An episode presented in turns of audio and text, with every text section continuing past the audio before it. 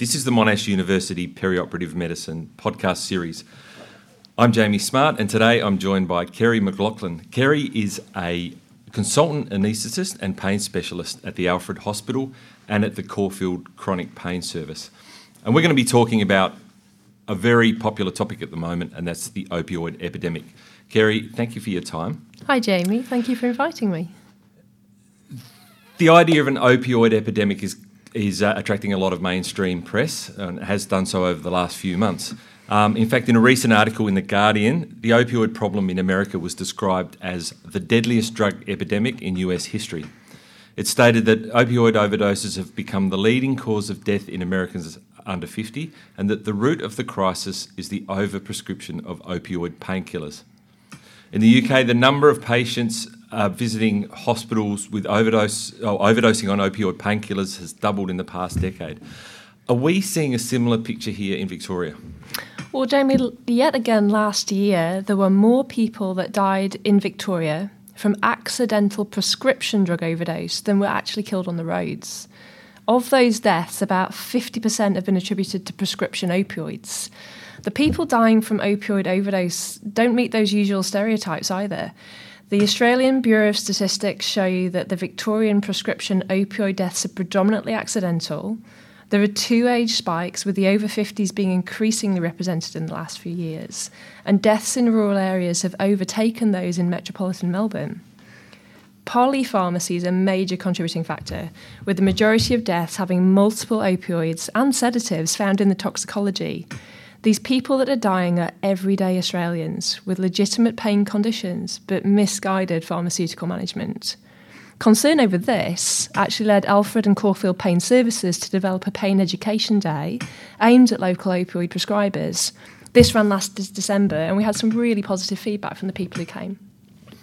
So, is the main problem that these patients are getting hold of illicit drugs, or is it from the misuse of prescription opioids? Well, the figures suggest the bigger problems actually with prescription drugs. For example, the Ambulance Victoria data from 2014 15 report that they had more call outs for prescription drug related incidents than any incident related to illicit drugs. Deaths from both illicit and prescription opioids are increasing, but it's currently the overall number of deaths from prescription opioids is higher. What's interesting about the figures, though, is that they really don't explain how the illicit population ended up on their opioids in the first place. Very few people start with heroin, but they end up there through exposure to other medications. And people quite wrongly have the impression that prescription medications are safer.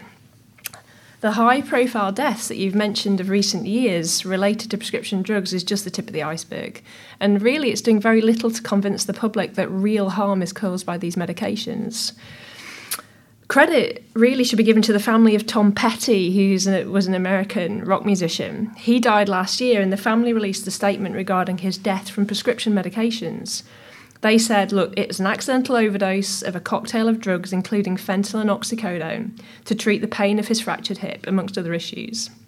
And they said that they hoped his death led to a broader understanding of the opioid crisis and that many people who overdose begin with a legitimate injury and simply do not understand the potency and deadly nature of these medications.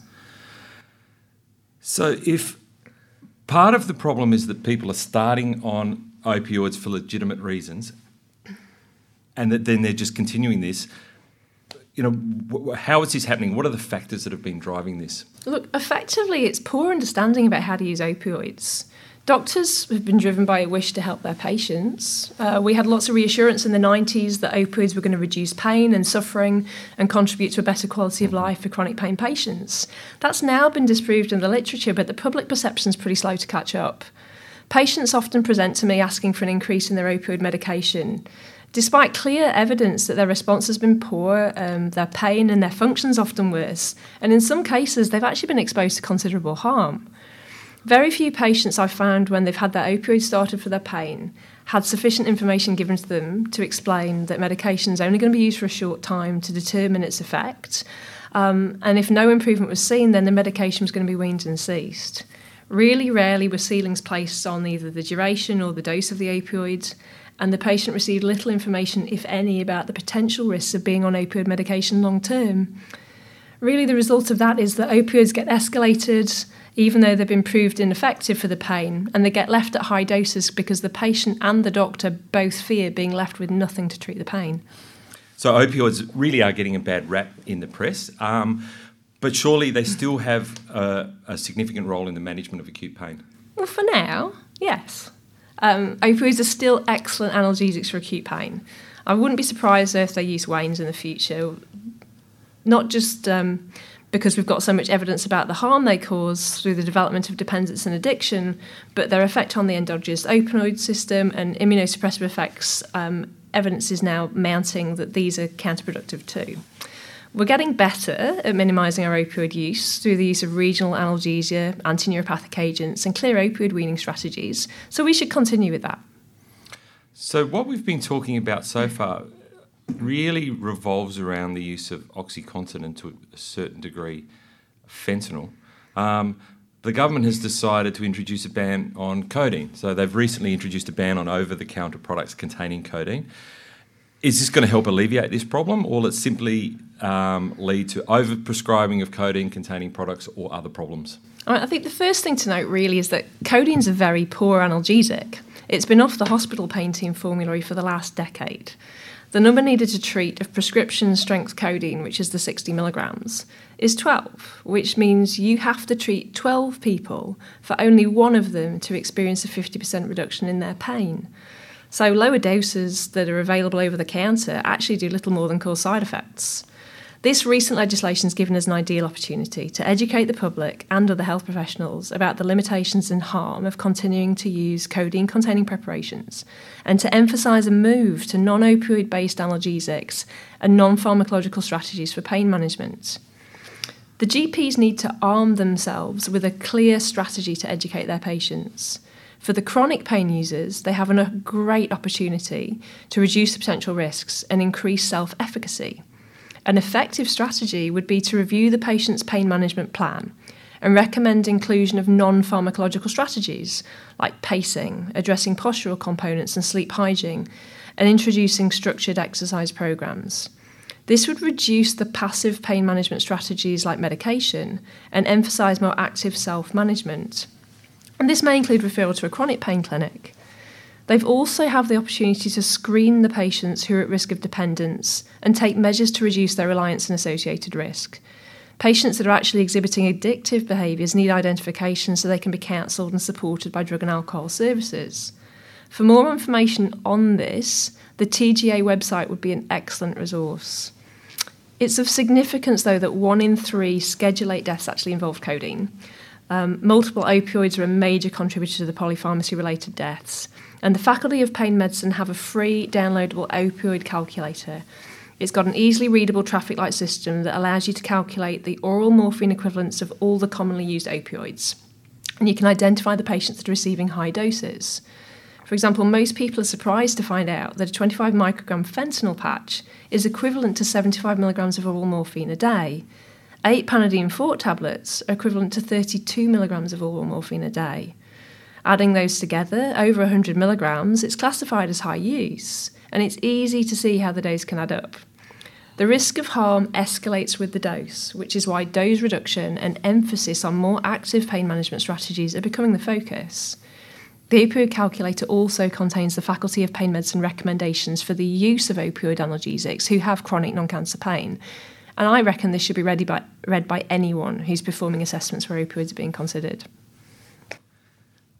Okay, so as perioperative physicians, we have a responsibility for ensuring that our patients receive adequate post-operative pain control, and opioids remain on most of our pain schedules. If you look at all of the ERAS protocols, for example, um, the majority of patients are prescribed uh, long-acting opioids as part of that. So we prescribe opioids regularly, but I wonder if we do enough to um, limit that. Do you think we are part of the problem? In short, yes. Look, opioids are prescribed very appropriately for acute pain, and it's absolutely right that they're on the ERAS protocols. But what we see um, as part of the pain service is that doses are weaned very slowly or inadequately during the hospital stay, and patients are being discharged on much higher doses of opioids than is necessary. And do you think that's perhaps that the more senior staff aren't taking responsibility and it's left to the junior staff to write the discharge summary, whereas the more senior staff are the ones that are commencing patients on these opioids? In part, and certainly the junior members of the team have the least experience with the actual surgery itself and the implications of that surgery in a particular population. Um, we look really regularly, though, at the medications we send people out on. And we found when we did an audit that we were actually sending out as much endone as we were paracetamol with our day surgery patients. So we took action on this and we actually developed a tool to assist the junior doctors to determine what analgesia was appropriate for each patient. They based that on their pain score and the analgesia they used in hospital. And the pharmacy team here also screen each prescription and they can help reduce the amount of opioid being dispensed if it's in excess of the guidelines. It's no one person's job. I think it needs to be a team approach. What you've got to remember is that most of the community has leftover strong opioids sat in their drug cupboards for just in case use, like a toothache or period pain. Their use isn't sanctioned, and the medication might not even be their own. Um, this is contributing to the ever increasing population of opioid tolerant patients that we're seeing. And there's good evidence now that supports opioid induced hyperalgesia, where pain is increased due to escalating doses of opioids. There's more recent evidence that exposure to opioids can actually alter your body's ability to regulate its own analgesic system, which is the endogenous opioids called endorphins. What we've been seeing for years is that patients who are on high doses of opioids for chronic pain have a reduction in the effectiveness of opioids when they're needed for acute pain presentations.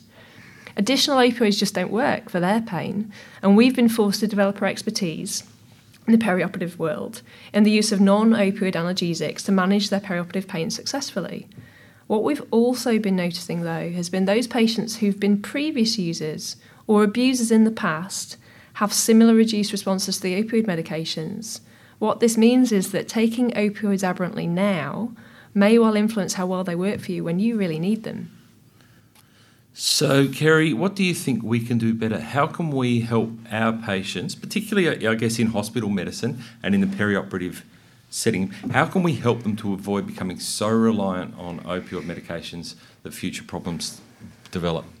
Well, as perioperative physicians, we need to be modelling opioid reduction behaviour by reducing the opioid use in hospital, by implementing weaning regimes during the inpatient stay, and by reducing the volume of opioids that are being dispensed. We need to continue educating the patients and the GPs about the use of opioids for short term control of acute pain only. And to summarise, a greater emphasis on non opioid analgesics, promotion of non pharmacological pain management strategies, and timely referral to chronic pain clinics would be a great first step. Fantastic. Thank you very much, Kerry. Thanks, Jamie.